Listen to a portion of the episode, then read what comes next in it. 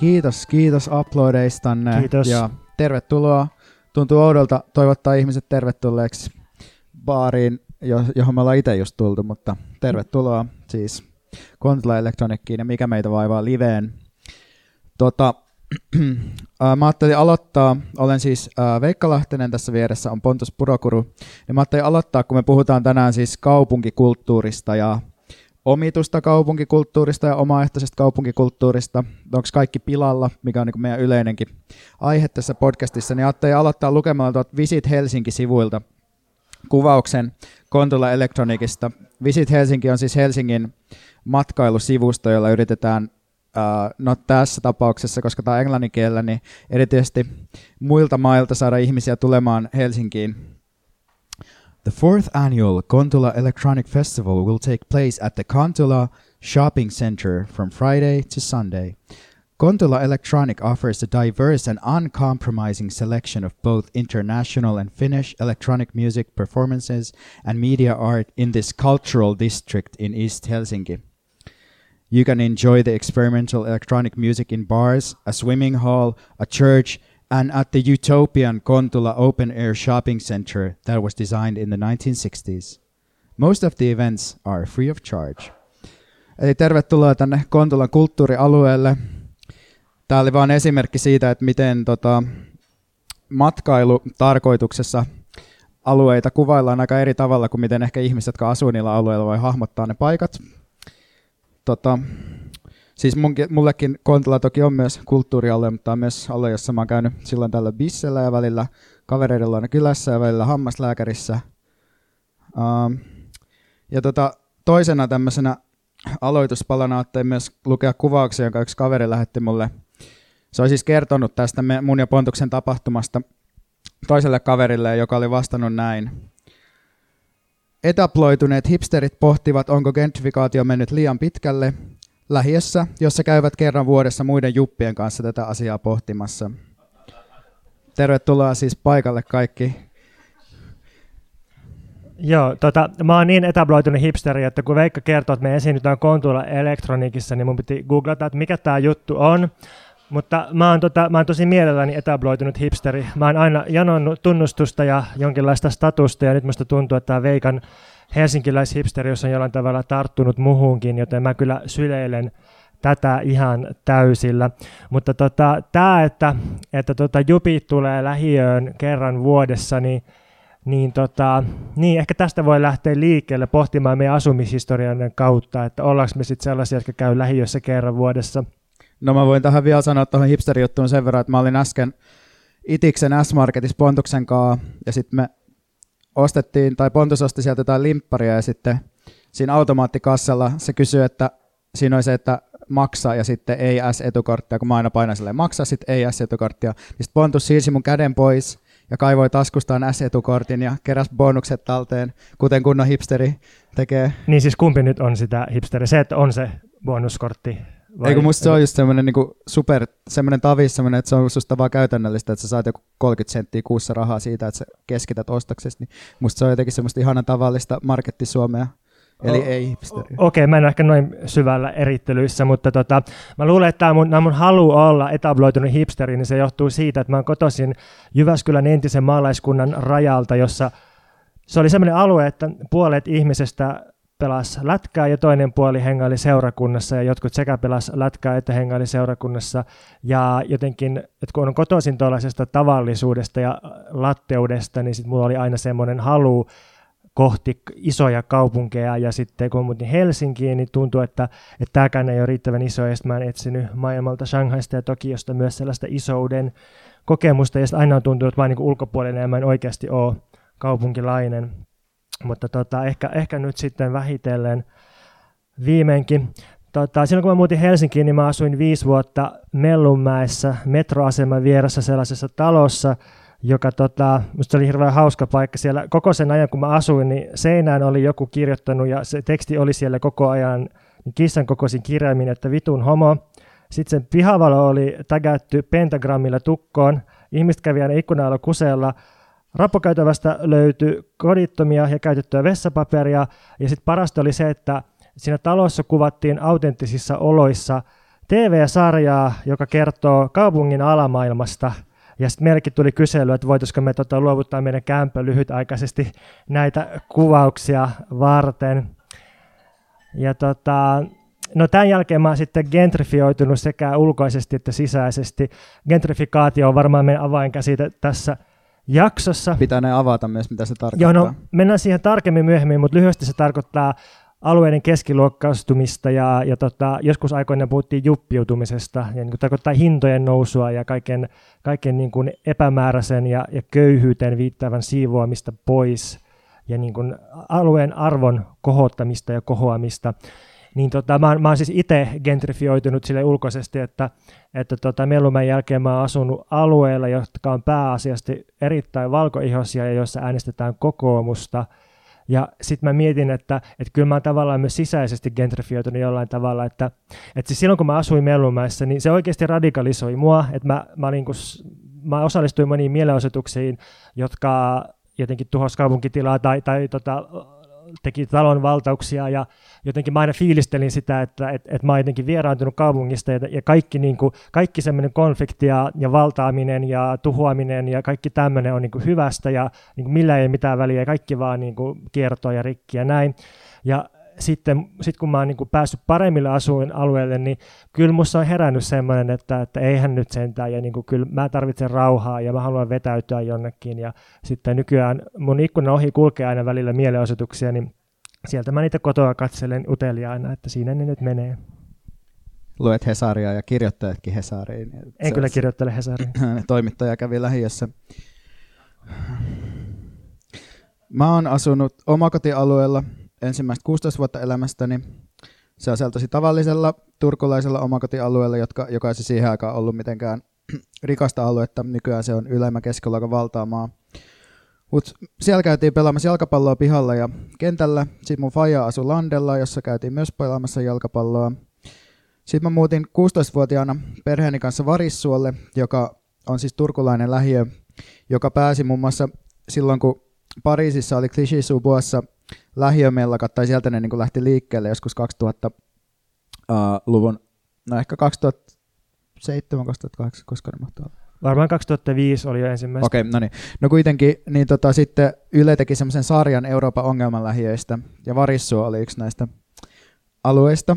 Ja siis siinä ei ollut, edes siinä itse ohjelmassa ei ollut mitään järkeä, mutta, ei se, niin kuin, mutta et siellä kuitenkin asuin. Ja tota, sitten sen jälkeen mä asunut Turun ylioppilaskylässä suurimmansa aikuisuudesta, niin sitten mä muutin Helsinkiin ja sitten mä oon asunut keskustakaupungin osissa ja nyt Itä-Helsingissä.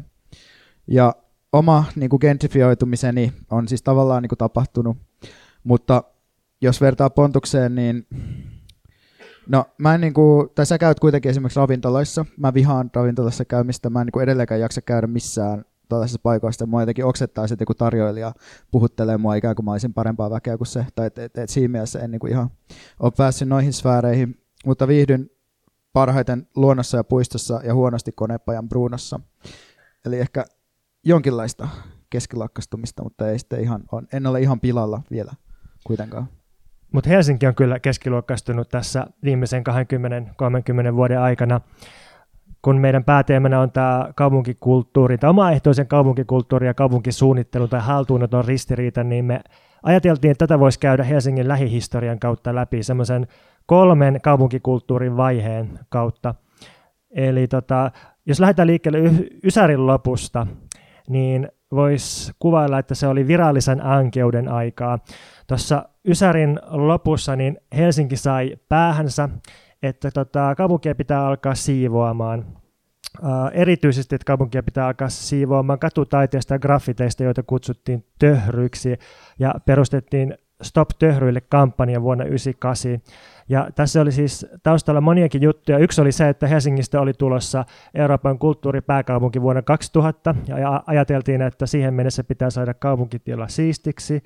Ja sitten tässä oli taustalla kahden jenkki konservatiivi oikeustieteilijöiden kehittämä tämmöinen rikottujen ikkunoiden teoria, joka siis liittyy siihen, että, ää, että niiden mielestä niin kaikki pienetkin epäjärjestyksen ja häiriön merkit oli uhkaava portti siihen, että, että tota, mitä tahansa pahempaa voi tapahtua. Eli jos joku tägää seinän ja sitten soittaa räppiä kovaa autostereoista, niin seuraavaksi on sitten sarjamurhaamassa ja niin kuin on jotain todella, tai niin kuin siis porttiteoria, että, että yksi tagi, sitten on rikottu ikkuna, sitten on omaisuusvarkaat, varkaudet ja sitten, tota, sitten on pahoinpitelyt, sitten seuraavaksi tulee murhat ja sitten tota, alue heikkenee tätä myötä. Musta tuntuu, että tämmöiset kaltevan pinnan teoriat sopii erityisen hyvin konservatiiveille, jotka ajattelee itse aina niin kuin esimerkiksi, että sosiaaliturvajärjestelmän täytyy olla vastikkeellinen, koska jos se on vastikkeeton, niin kaikki on heti hyväksi käyttämässä sitä ja kaikki äh, kohta palaa autot ja ihmiset vaan istuu kotona pelaamassa pleikkaria. Ja musta tuntuu, että se liittyy siihen, että ne ajattelee, niin kuin, että ne itse tekis niin. Että ne että et ajattelee, että yleistää niin kuin oman, om, oman persoonallisuutensa ihmisluonnoksi tavallaan, että, että jos on yksi tagi, niin sitten saman tien menee kaikki paskaksi, tai jos niin kuin jotain saa ilmaiseksi, niin totta kai otetaan kaikki. Niin tuossa on jännä tämmöinen neuroosi tai niin kuin paranoidi rakenne, että, että jos niin kuin yksi juttu lipeää, niin kaikki räjähtää. Semmoinen, niin kuin, että jos ei ole totaalista kontrollia, niin sitten kaikki lähtee käsistä. Mutta siis tieteellisesti teoria oli täyttä roskaa. Jos katsoo, missä se alun perin oli julkaistu, niin se oli yleiskulttuurilehti, ei siis mikään tiedejournaali. Uh, toi oli käytössä New Yorkissa Ysärillä toi tuohon tota, rikottujen ikkunoiden teoriaan perustuva. Pitää nyt muistuttaa, että meillä olisi vain 45 minuuttia aikaa, että jos sä et käydä niin tuon stop töhryille niin taustamateriaalit kaikki läpi, niin me ei Aina saat leikkaamassa multa puheaika. no anteeksi, jatka vaan. Pointti oli se, että siinä ei ollut mitään pointtia tieteellisesti tuossa teoriassa, ja siihen perustuvassa nollatoleranssipolitiikassa, niin se ei siis perustunut mihinkään oikeasti tägeissä, töhryissä ja väkivaltarikollisuudessa ei ole mitään korrelaatiota. Mutta tämä otettiin suurilla fanfaarilla käyttöön New Yorkissa, ja sitten se tuotiin Helsinkiin, tämä nollatoleranssipolitiikka, ja tota, siinä oli sitten Stop Töhryille kampanja, joka käytännössä tarkoitti sitä, että Helsingissä alettiin jäljittää, rekisteröidä, hakata, häkittää ja tuomita velkavankeutta ja maalareita ja tarran liimaa ja ja tota, mun mielestä kannattaa ehdottomasti lukea tämä Mikael Brunilan, Kukka Rannan ja Eetu Virenin 2011 ilmestynyt muutaman töhryn tähden pamfletti, jossa on ihan kosmisia kokemuksia siitä, että mitä tämä Stop Töhrylle juttu tarkoitti ja miten niin kuin Helsingin kaupunkikulttuuria, siis konkreettisesti väkivallalla ja painepesureilla otettiin kaupunkin tilasta pois. Just täällä on tällaisia haastattelukokemuksia, että joku sattui kä- kävelemään elokuisena yönä Helsingin päärautatieasemalla ja sitten se jotain kommentoi ohikulkeville vartioille. Ja sitten tota, seuraa sitaatti. Vartijat ottivat minut kiinni steissillä, kaatoivat maahan ja laittoivat rautoihin. Rautatieaseman vartijakopin oven suulla vartijat tuuppasivat minut sisään niin kovaa, että lensin suoraan huoneen perälle, enkä voinut ottaa käsillä vastaan, koska ne olivat sidottu käsiraudoilla selän taakse. Kaaduin fossiilisen lampukuvun päälle, pää edellä, silmäkulma aukesi, poskeen tuli melkoinen vekki, kukaan ei tullut auttamaan ylöstä aukaisemaan rautoja. Vaatteet olivat veressä kenkiä ja boksereita myöten. Näytti siltä, kun kaulani olisi vedetty auki, kun verta suihkusi ympäriinsä. Tein asiasta rikosilmoituksen, mutta ne vartijat väittivät ihan muuta. Niillä oli toisensa tukenaan, minä olin ihan yksin. Sitten tietenkään mitään videonauhoja tästä ei löytynyt, vaikka ne oli olemassa. Ja tuota, oikeudessa niin syyttäjä totesi, että ei voida varmuudella näyttää toteen, että tämä henkilö ei olisi itse aiheuttanut vammoja itselleen. Näitä kokemuksia riitti ja riitti. Ja tota, se oli ihan uskomatonta. Siis, siis tota, ihmisiä tosiaan seurattiin kotiin asti ja laitettiin tutkintavankeuteen siitä, että ne oli liimannut jotain sydäntarroja ympärinsä. Ja tota, mitä, siis kaikki katutaide oli täysin kielletty. Ää, sähkökoppeihin ei saanut liimata julkisesti tai siis tota, laillisesti mitään julisteita ja niin kuin täys nollatoleranssi, täysin niin kuin ankea kaupunkitila. Ja tota, edelleen sitten tämä johti siihen, että nuorten tai epäilyttävien ihmisten tavaroita saatiin, saadettiin penkoa tota, kadulla. Ja sitten itse asiassa kameran valvonta ja yksityiset vartijat tuotiin joukkoliikenteeseen vastataan Stop Töhryille kampanjan myötä. Eli tämä on minusta kiinnostavaa, että nykyään kaikki pitää itsestäänselvänä, että meillä on yksityinen, tai kaupunkitila on yksityistetty, kaikkialla on yksityiset vartijafirmat, kaikkialla on valvontakamerat, mutta itse asiassa tämä tuotiin semmoisen kampanjan kautta, jonka oli tarkoitus olla väliaikainen kampanja, ja ton kautta sit siitä poikkeustilasta on saatu luotua pysyvä. Ja tota, okei, tämä oli ensimmäinen vaihe kaupunkikulttuuria Helsingissä. Silloin, kun kaupunkikulttuuria ei virallisesti saanut olla, niin sen piti olla jollain tavalla laitonta, kapinallista, maanalaista, jollain tavalla rosoista. Siihen siis liittyy tämmöinen niin kuin kaikki vastakulttuuriset kadunvaltaukset, talonvaltaukset, katutaidekampanjat. Se oli tosi selvästi poliittista ja tota, se asettu vastaan kaikkia virallista kaupunkisuunnittelua. Ja virallisesti tämmöinen kaupunkikulttuuri nähtiin uhkana, jota piti kontrolloida ja kurittaa. Ja sitten 2010-luvun alussa, jolloin Veikkakin ilmeisesti muutti Helsinkiin sattumalta, tapahtui tämmöinen jännä murros, että, että kaupunkikulttuuri alkoi keskiluokkastua ja tulla sallitummaksi. Ja mä näkisin ehkä, että keskeinen käännekohti, jota käydään läpi tässä. Mä mainostan nyt omaa kirjaani härskisti. Mun ja Anton Montin suoraa toimintaa kirjassa käydään läpi näitä Helsingin kaupunkitilaa käsitelleitä yhteiskunnallisia liikkeitä ja ja tota, tämän kirjan pohjalta niin keskeinen käännekohta oli ehkä 2008 loppuvuodesta, kun silloinen kokoomuslainen kaupunginjohtaja Jussi Pajunen ilmoitti, että kyllä totta kai niin kuin Helsingissä pitää olla tilaa vallatulle talolle, että eiköhän niin kuin tämmöinen mesta tänne mahdu. Ja tässä oli siis taustalla se, että, että nähtiin, että tämmöinen niin kuin omaehtoinen kaupunkikulttuuri on itse asiassa taloudellisesti järkevää, että, että jos Helsingissä on tällaista niin kuin underground kulttuuria ja talonvaltauksia ja kaikkia niin kuin, mitä bilevaltauksia, niin se itse asiassa luo arvoa, että sitä ei pidä kurittaa, vaan pitää ruokkia ja sallia se. Ja sitten alkoi tulla näitä ravintolapäiviä ja siivouspäiviä ja korttelijuhlia, ja tota, ne tosiaan tuotti arvoa sitäkin kautta, että risteilyalusten aikatauluja alettiin muokata sitä kautta, että milloin Helsingissä on ravintolapäivä, ja sitten tota, huomattiin, että nämä houkuttelee tänne hyviä veronmaksajia, turisteja, luovia tietotyöläisiä, ja niin kuin tajuttiin, että ei kannata estää kaupunkikulttuuria, vaan alkaa ottaa se haltuun. Joo, ja musta silloin kun mäkin olen Helsingissä niin kuin alkanut jotain toimintaa tehdä, niin mä tein just semmoista niin kuin gentrifiointiaktivismia, eli olin Kallioliikkeessä muun muassa mukana, niin muistan, että silloin oli niin kuin se kaupungin tavallaan ehkä semmoinen niin kuin kulttuuripuolen porukka ja semmoinen ylempi johto alkoi pikkuhiljaa niin kuin saada kiinni tästä taloudellisesta hyödystä, mitä nämä jutut tuottaa, mutta samanaikaisesti esimerkiksi rakennusvirasto nähtiin semmoisena niin kuin kaiken kivan vihollisena. Et muistan vaikka kun Baana rakennettiin, niin sitten sinne tehtiin se sellainen tota, uh, niin kuin skeittielementti, jos sitten lanattiin ympäriltä niin kuin asfaltti pois, koska se piti liikaa meteliä joidenkin asukkaiden mielestä. Ja, ja sitten just Kallio Blockpartissa, kun se oli Vaasan kadulla, niin siellä oli ihan järkyttävä määrä poliiseja vahtimassa, niin kuin, että, koska ne kuuli, että nyt tehdään jotain juttua Vaasan kadulle, että tämä pitää niin kuin estää.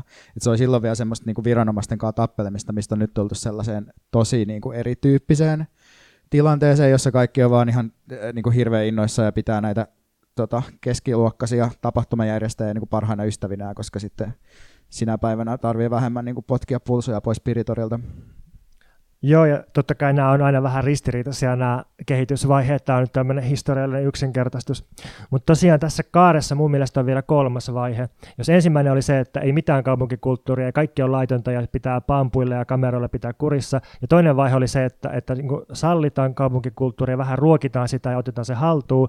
Niin musta me eletään nyt kolmatta vaihetta, joka on se, että että ei ainoastaan sallita kaupunkikulttuuri, vaan yritetään niin rakentaa sitä keinotekoisesti ylhäältä käsin, yritetään jotenkin simuloida sitä, ja Redi ja Kalasatama on tästä hyviä esimerkkejä. Siis koko tuo Redin kauppakeskus, että, että jotenkin että rakennetaan valtavalla rahalla ja vaivalla jotain, mitä keskiaikaista kaupunkia mukamassa jäljittelevä täysin sekopäinen ja, niin kuin keinotekoinen labyrintti, ja sitten sit tehdään sinne joku halli ja nimetään se vapaa kaupungiksi siis niin ostoskeskuksen sisään.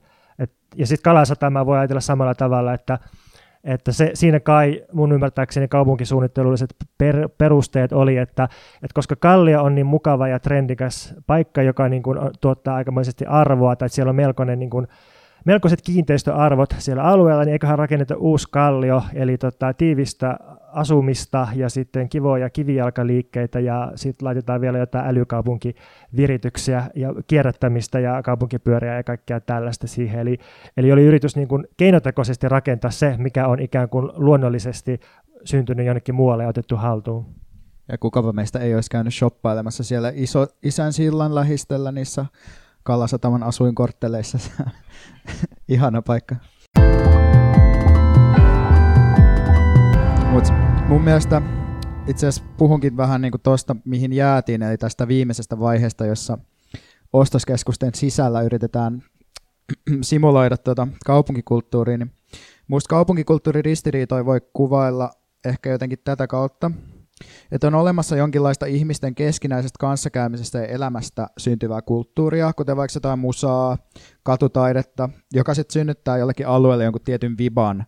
Ja yleensä siihen liittyy joku sellainen tietty rosoisuus ja niin kuin vaarallisuus, mikä ehkä liittyy siihen, että voi olla jotain uh, rikollisuutta tai jotenkin, että se kulttuuri on vähän sellaista niin kuin puoli, puolilaillista. Ja sitten tästä muodostuu sellainen jonkun alueen maine. Ja sitten yleensä tätä vibaa seuraa jonkinlainen kaappausmekanismi, eli yritys muuttaa se ihmisten keskinäinen kanssakäynti, kanssakäyminen ja tekeminen rahaksi. Et lisää ihmisiä haluaa muuttaa jollekin alueelle, koska siellä on uh, kiinnostavaa ilmapiiriä ja vähän halvemmat vuokrat. Sitten vuokrat lähtee nousuun. Korkeammilla vuokrilla asunnonomistajat tavoittelee varakkaampia asukkaita. Samalla sitten se alueen ilme alkaa pikkuhiljaa muuttua, tulee uusia vähän kalliimpia palveluita. Helsingin kadulle ilmestyy mäkkikauppa ja viinibaari tulee Flemarille. Ja sitten sitten tämä on niinku tämä gentrifikaation niin sanottu kansainvälinen peruskuvio. Ja tietysti se on tosi paljon voimakkaampaa sellaisissa paikoissa, missä asuin rakennuskannan hin, toi kunto on huonompi kuin Helsingissä. Helsingissähän niinku ei voi tehdä sellaista, että joku gründeri ottaa niinku yhden, yhden rakennuksen kerrallaan ja rupeaa laittaa sellaista paskassa kunnossa olevaa korttelia kuntoon ja ajaa työväenluokan ulos sieltä, koska täällä on lähtökohtaisesti aika kalliit asunnot ja hyvä, hyväkuntoinen asuin, asuntokanta. Mutta, uh, mutta sitten uh, tähän liittyen niin tietyille alueille on syntynyt jopa globaalisti tietynlainen maine, niin kuin vaikka New Yorkin Brooklynille ja, ja tietty Berliinille ja Berliinin jollekin alueelle. Mutta Helsingin kaupungissa on keskusteltu aika paljon viime aikoina just näistä uusista ostoskeskuksista. Uh, Tripla, joka tulee nyt Pasilaan, ja sitähän kutsutaan siis uh, kaupungin toiseksi keskustaksi, tämän ostoskeskuksen mainosmateriaaleissa. Se on Pasilan keskustakortteli, joka esitellään rakennusyhtiö YITn sivuilla näin. Vetovoimainen kaupunkikulttuuri ruokkii kaikkia aisteja ja imee mukaansa kellon ympäri. Mall of Tripla kutsuu elämään ja se kutsuu kuluttamaan. Siellä kulttuuri, viihde, ruoka ja juoma tukevat toisiaan. Vihreät keitaat antavat tilaisuuden hengähtää. Mall of Tripla on kaupunki kaupungissa, josta ei koskaan tarvitse poistua. Tuossa näkyy minusta hyvin just se simulointi, että kaupunki kaupungissa ei tarvitse koskaan poistua ostoskeskuksesta, koska siellä on kaikki ja erityisesti se kaupunkikulttuuri, joka tekee kaupungista just kaupungin. Niinpä. Triplon eri kerrokset on nimetty tälleen. Down Under, Food Market, Nordic Avenue, Downtown, Little Manhattan ja Soul Streets. Tätä Little Manhattania kuvaillaan näin. Elävä sekoitus kaupunkilaista kulttuuria, monipuolisia makuelämyksiä, kaupallisia palveluita sekä rautatieasema.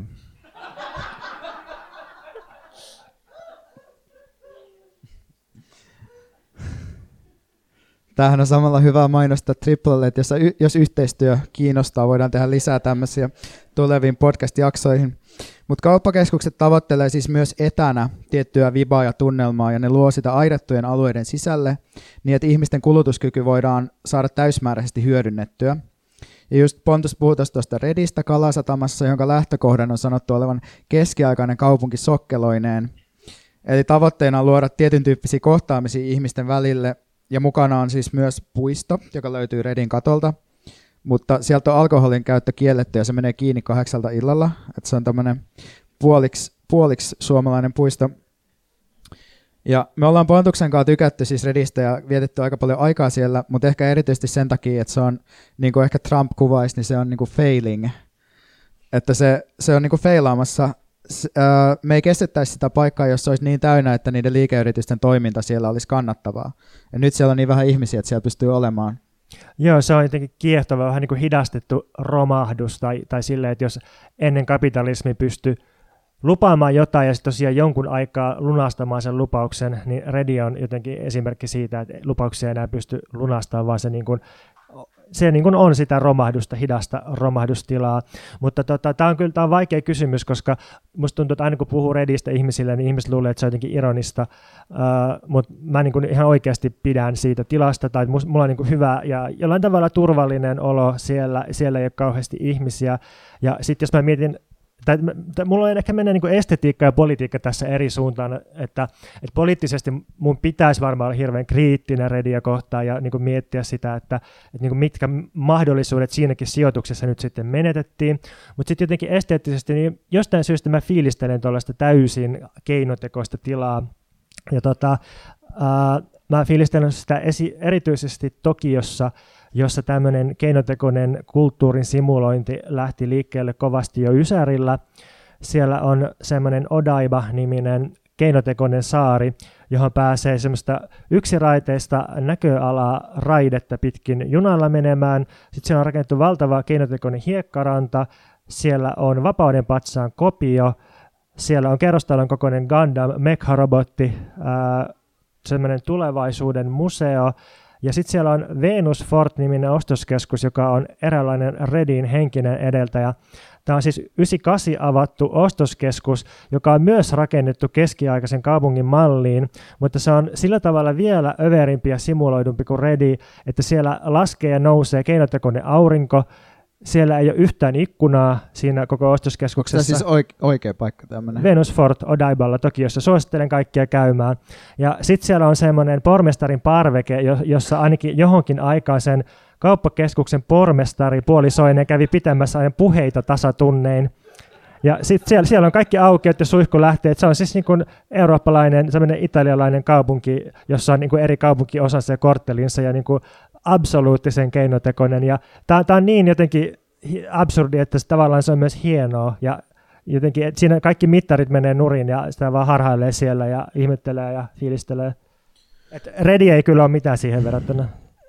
Mä ajattelin, että mä luen vielä, koska siirrytään kohta puhumaan vähän sitten niin kuin vielä Helsingin kaupungin ja jotenkin ihmisten yhdistysten ja tällaisten roolista, koska me ollaan nyt niin kuin tässä kaupunkikehittämisessä, kun on puhuttu jonkun verran nytten niin kuin yrityksistä, mutta mä luen nyt Helsingin kaupungin ja YIT, eli rakennusyhtiöiden ja sitten kunnallisten ja valtiollisten infrayhtiöiden uusi Pasilla-sivustolta vielä kuvausta tästä triplasta, joka siis avautuu syksyllä. Tripla herättää Pasilan henkiin. Kolme urbaania korttelia Pasilassa sykkii metropolin tahtiin. Tripla on kaupan, kulttuurin, liike-elämän ja liikenteen keskus. Se viettelee ja inspiroi. Se saattaa ihmiset yhteen läheltä ja kaukaa. Onnekkaimmat asuvat siellä.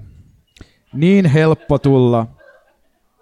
Niin helppo tulla, eikä mitään syytä lähteä. Keski-Pasilasta tulee Triplan myötä Helsingin uusia elävä keskus ensi vuosikymmenen alussa. Eli näissä korostetaan jotenkin hirveästi tätä just, että ei tarvitse lähteä mihinkään. Niin kuin ikään kuin ne pelkäisi neuroottisesti sitä, että kukkeet... Joku lähtee. niin, älkää, älkää menkö pois. Joku pääsee pois niin. sieltä. Tota, musta Tuossa se avainlause oli, että onnekkaimmat asuvat siellä. Eli siis kiertoilmaisu varakkaimmat asuvat siellä. Ja siis tästähän tässä kaikessa on kyse, minkä takia Kalasatama ei ole ja minkä takia siitä ei tule jotain urbaanisti sykkivän metropolin uutta sydäntä ja minkä takia Pasilasta ei myöskään tule, niin se johtuu siitä, että ihmisillä ei ole varaa asua siellä tai korkeintaan niin kuin ylemmällä keskiluokalla on varaa asua siellä. Ja mun ymmärtääkseni niin näin kävi siis Kalasataman kohdalla, että jossain vaiheessa sitä suunnitteluprosessia siellä oli harkinnassa oikeasti halvat asunnot ja sitten sit niitä ei tullut. Ja sitten siellä niin keskitulosilla ja siitä ylöspäin on ehkä varaa asua siellä vuokralla tai omistusasunnossa. Ja, ja tota, niillä vähätuloisemmilla ihmisillä sitten ei ole varaa asua siellä ja just tästä johtuu se, että sinne ei myöskään synny sitä sellaista kaupunkikulttuuria, minkä perässä ihmiset alun perin tuli vaikka Kallioon tai sitä ennen aikoinaan Punavuoreen ja jossain vaiheessa Vallilaan. Ja siis, siis halvat asumisen hinnat, se on mun mielestä se, mistä se oikeasti se kaupunkikulttuuri lähtee. Ja niin kuin, jos me halutaan oikeasti omaehtoista ja semmoista ei-keinotekoista kaupunkikulttuuria, niin siihen pitäisi puuttua. Pitäisi saada asumisen hinta alas, pitäisi tehdä niitä halpoja vuokra-asuntoja, pitäisi säännellä vuokria. Jep, voidaan puhua vähän seuraavaksi siitä, miksi Pasila on pilalla. Itä-Pasila nimittäin. Ei kun siis musta on jotenkin tosi vaikea juttu, siis, tai musta ylipäätään niin tämä, että me tullaan, tai puhutaan jotenkin kaupunkikulttuurista kriittisesti, niin musta siihen liittyy tavallaan sellainen väistämätön ristiriita, että sitten haukutaan asioita, jotka on periaatteessa ehkä kivempiä kuin jos niitä asioita ei olisi, tai ainakin tuntuu siltä. Et monesti niin se voi olla ihan kiva, että on jotain vaikka muraaleja, mutta sitten toisaalta niin aina niin miettii, että no millä ehdoilla ne syntyy. Ja niin, että tavallaan alueesta on ihan okei tehdä mukavampia, että sen ei itsessään pitäisi olla ongelma. Et kysymys on ehkä just siitä, että kenen ehdoilla tehdään, ketä hyödyttämään, mitä on sen alueen asukkaiden toimijuus siinä, mikä, mikä on se estetiikka, jonka mukaan noita juttuja tehdään, kenen maun mukaan. Ja mä ajattelin nyt seuraavaksi lukea sitaatin Pasilan, joka on siis Helsingin katutaidekaupungin osa, jos joku ei tiennyt, erityisesti nyt Itä-Pasila. Niin tänään mulla on tämmöinen sitaattipäivä, niin mä luen öö, siis kuvauksen tästä. Pasilan katutaidekaupungin osan kokonaisuuteen on valittu laajasti erilaisia tyylejä ja suuntauksia edustavia taiteilijoita, joista moden kädenjälkeä on saatu ihailla ympäri maailmaa. Kansainväliset taiteilijat tuodaan paikalle yhteistyökumppanien avustuksella. Projektin yhteistyökumppaneita ovat Teknos Oy ja EU-maiden kulttuuriinstituuttien verkosto EUNIC Finland, jonka mukana olevat jäsenet ovat olleet Goethe Institute, Itävallan suurlähetystö, Unkarin kulttuuri- ja tiedekeskus, Puolan suurlähetystö, Tsekin tasavallan suurlähetystö, Italian kulttuuriinstituutti ja Viro-instituutti. Lisäksi hanketta ovat tukeneet Helsingin kaupunki, Yhdysvaltojen suurlähetystö, Taiteen edistämiskeskus sekä EUn Central Baltic rahoitusohjelma. Pasilan katutaidekaupungin osa hanke sai alkunsa halusta tehdä alueesta värikäs. Ei tosin luet kenen halusta. Kaupungin osa on täynnä betonipintoja, jotka tarjoavat mahdollisuuksia taiteilijoille, ja toisaalta harvalla alueella on niin paljon tarvetta taiteelle. Harva helsinkiläinen tai varsinkaan matkailija käy Pasilassa, vaikka se on vain viiden minuutin junamatkan päässä päärautatieasemalta. Katutaiteen myötä katseet kääntyvät enemmän taas tähän unohdettuun kaupungin osaan. Siis kiinnostavaa tässä on mun mielestä se, että vaikuttaa siltä, niin kuin siellä ei asuisi ketään. Ikään kuin se olisi hylätty alue tämä on taas tätä simulointia, tai, tai ei ehkä simulointia, mutta sitä, että tuodaan se kaupunkikulttuuri ylhäältä käsin. Ja tämä on tosi, tosi hauska, että se on niin nopea se muutos, että 15 vuotta sitten ihmisiä, jotka maalasivat niitä muraaleja Pasilaan ilmaiseksi, niin niitä hakattiin ja ne toimittiin kymmeniä tuhansia euroja velkavankeuteen. Ja nyt me ollaan tosi nopeasti siinä tilanteessa, että joku Goethe-instituutti rahoittaa sitä, että ulkomailta tulee jotain kansainvälisiä graffititaiteilijoita koristelemaan niitä samoja pintoja, jotka äsken oli niin kuin täysin off limits. Niinpä, ja sitten tuntuu vaikealta ja nihkeältä myös valittaa tästä, että joku tekee jotain uutta, koska tästä taitaa olla se niin elävöittämisen yksi keskeinen ristiriita. Että itsessään alueesta saattaa tulla paljon kivampi monien mielestä, mutta sitten toisaalta tuo elävöittäminen on myös osa prosessia, jos keskiluokka valtaa viimeisetkin edulliset asuinalueet itselleen, niin kuin vaikka Itä-Pasilan. Et me puhuttiin tästä eilen mun joidenkin äh, kavereiden kanssa, että miten voi vastustaa gentrifikaatiota – et yksi tapa on tietysti niin polttaa autoja ja ryöstää turisteja. Tota, mä puhuin yhden yhteen mm. mun kavereiden kanssa myös tästä ja me todettiin, että, että ainoa täysin varma tapa vastustaa gentrifikaatiota on mennä joukolle ja piikittää huumeita kadulle. Se on, se on niin kuin ihan ehdottomasti se, että mm. Et se, se laskee asumisen arvoa. Tästä voi olla varma. Joo, ja yksi kaveri sanoi, että se oli ollut jossain niin kuin Berliinissä se gentrifikaatio vastaisista niin aktivistityöpajoissa, jossa oli puhuttu vaan, että meidän pitää tuhota vaan kaikki infra täältä. Et sitten, sitten kuka ei tule tänne. Luultavasti näillä toimenpiteillä saataisiin kyllä asumisen hintalasku. Mutta ehkä tosiaan se, että niin kuin mitä Berliinissä on vaikka tehty, että on painostettu vuokrakattoja, mitkä ei tietenkään toimi kauhean hyvin, koska se on niin hyperkapitalistinen paikka, mutta myös se edullinen kaupungin oma asuntotuotanto on niin kuin sellainen, mitä mun mielestä ei voi koskaan liikaa korostaa. Niin, haluatko, että mä jatkan teoreettisella osuudella vai tuutko taas leikkaamaan mun puheen, jos me anna... rakentaa jotain suurta yhteenvetävää kaarta tässä? Eikö anna palaa? Okei, okay, kiitos. Huh, pitää kuopia vähän maata tässä ensin. Tota, niin, ehkä jos miettii, jos ottaa tämmöisen vuosituhantisen perspektiivin kaupunkiin, niin se voisi mennä jotenkin silleen, että kaupunki on aina ollut kahtia jakautuneen konflikteista syntyvä ja konflikteista elävä tila. Tai että on, on niin vaikea ehkä löytää historiasta kovin montaa kaupunkia, jotka ei olisi ollut jollain tavalla jakautuneita ja jossa ei olisi käyty jonkinlaista jatkuvaa konfliktia.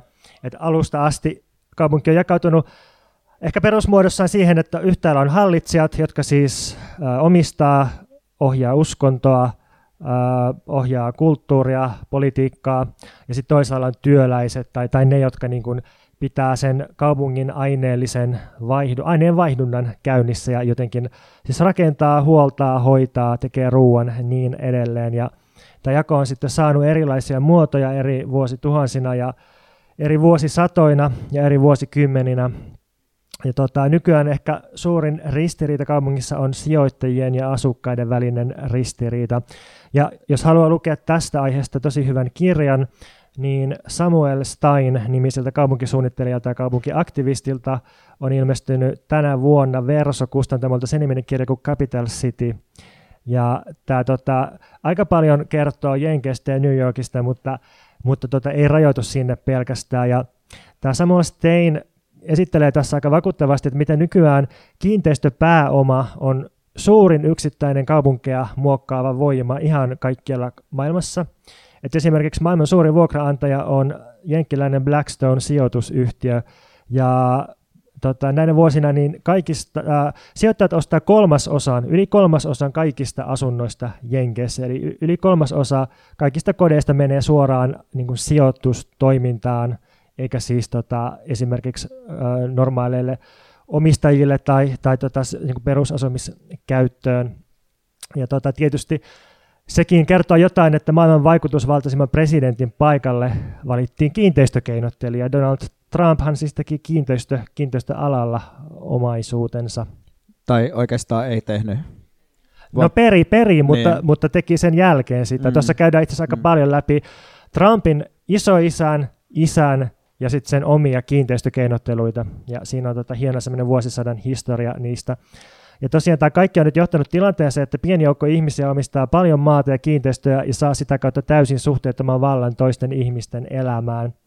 Ja sitten jos miettii, että mikä kaupunkisuunnittelun rooli on tässä ristiriidassa, niin kaupunkisuunnittelijat on täysin puun ja kuoren välissä ja niiden pitäisi jotenkin manageroida toiselta sijoittajien haluja ja ilman sijoittajia niiden on vaikea toimia, ja kaupunki totta kai haluaa sijoituksia, ja kaupunki haluaa hyviä veronmaksajia, ja sitten toisaalta kaupungin suunnittelun pitäisi tehdä jotain niille asukkaille, jotka siellä myös asuu, ja tämä on oikeastaan täysin mahdoton tehtävä, aina se on niin kuin, voi kallistua jompaan kumpaan suuntaan, mutta tätä ei oikein, oikein voi ratkaista, koska kyllä nyt kun me eletään kapitalismissa, niin kaupunkisuunnittelijoiden perustehtävä on kuitenkin tehdä kaupungista entistä tuottavampi. Ja sitten jos katsotaan, että millainen ammatti kaupunkisuunnittelija on Jenkeissä, niin 58 prosenttia suunnittelijoista on miehiä, 81 prosenttia on valkoihosia. Varmasti näkyy siinä, mitä päätöksiä tehdään.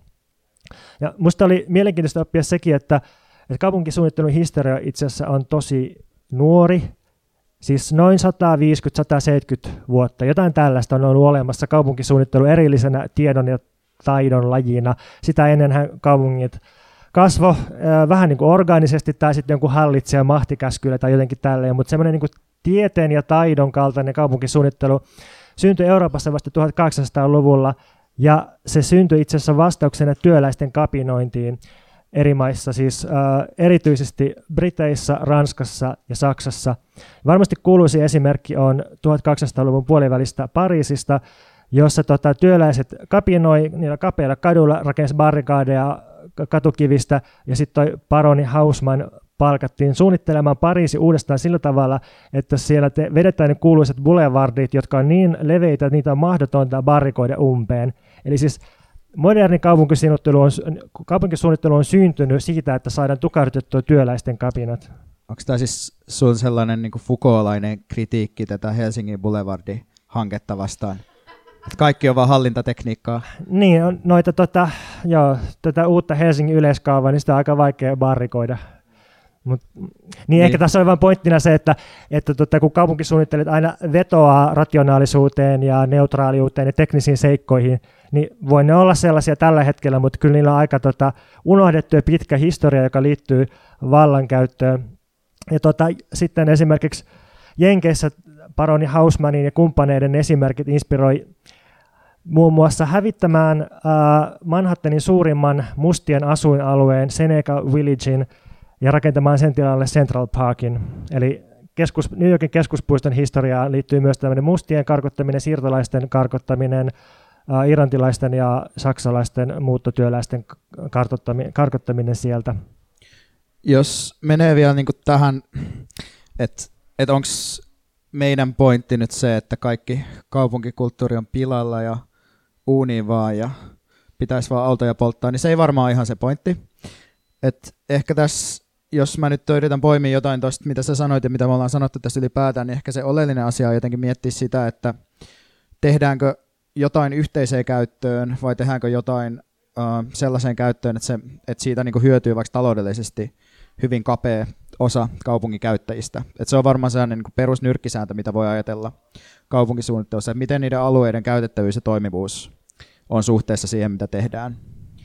Joo, ja mä haluaisin alleviivata kaikkialle aina, kun puhutaan kaupungista ja kaupunkitilasta ja kaupunkikulttuurista sitä, että se on aina konfliktuaalista, siinä on aina joku konflikti meneillään ja, ja se ei ole oikeasti ratkaistavissa kapitalismin oloissa millään, koska se kaupunki, mitä sijoittajat haluaa ja se kaupunki, minkä asukkaat haluaa, niin ne on täysin eri kaupunkeja. Ei, ei vaan ole minkäänlaista mahdollisuutta pysyvästi sovitella yhteen tätä ja ratkaista tätä ristiriitaa niin kauan kuin me eletään kapitalismissa. Ahdistava lopetus. Me voidaan ehkä vielä sanoa jotain vähemmän ahdistavaa, nimittäin mä mietin, että yksi juttu, mitä kaupunki ja kaupunkisuunnittelijat voi myös tehdä, niin on se, että ei mitään. Et jättää rauhaan, antaa ihmisten vallata niitä taloja tai, tai harjoittaa sitä kaupunkikulttuuria. Niin, kyllä sitten jotain sairaaloita tällaisia pitää kuitenkin piirtää tiettyihin paikkoihin ja jotain kuljetusreittejä. Ja niitä halpoja asuntoja myös. Niin, mutta mut ehkä sille, niin ehkä vähemmän semmoista, ehkä kaupunkikulttuuria ei tarvitse niin paljon suunnitella, tai sen suunnitteleminen menee usein jotenkin metsään. Joo, mutta jos pitäisi kolme lyhyttä vaatimusta siitä, että mitä tapahtuu kaupunkipolitiikassa, niin mun mielestä se, mistä me ollaan puhuttu, eli asumisen hinta alas, toinen on se, että talonvaltauksista pitäisi tehdä laillisia sen jälkeen, kun talo on ollut tyhjillään, sanotaan vaikka vuoden, tai ainakin niitä pitäisi sietää. Ja tällainen käytäntö, tai siis laki oli Hollannissa ja se tota, tuotti paljon hyvää kaupunkikulttuuria. Siellä jos jossakin on ollut hyvää eurooppalaista mm. kaupunkikulttuuria. Niin, siellä on niin tiivis, tiivis asuinkanta ja se maa on, maata on niin vähän, että siellä on niin kuin asukkaatkin ollut ilmeisesti aika laajasti noiden juttujen takana. Sitten kolmas vaatimus mulla olisi se, että joukkoliikenteestä pitäisi tehdä maksutonta, koska se on varsinkin köyhimmille ihmisille elämänlanka ja tarkoittaa myös sitä, että sitten se kaupunkikulttuuri niin sanotusti pääsee liikkumaan kaupungissa. Kuulostaa hyvältä, kannatan ehkä tämä oli tässä. Eli kiitos kun jaksoitte kuunnella. Kiitos kun osallistuitte gentrifikaatioon.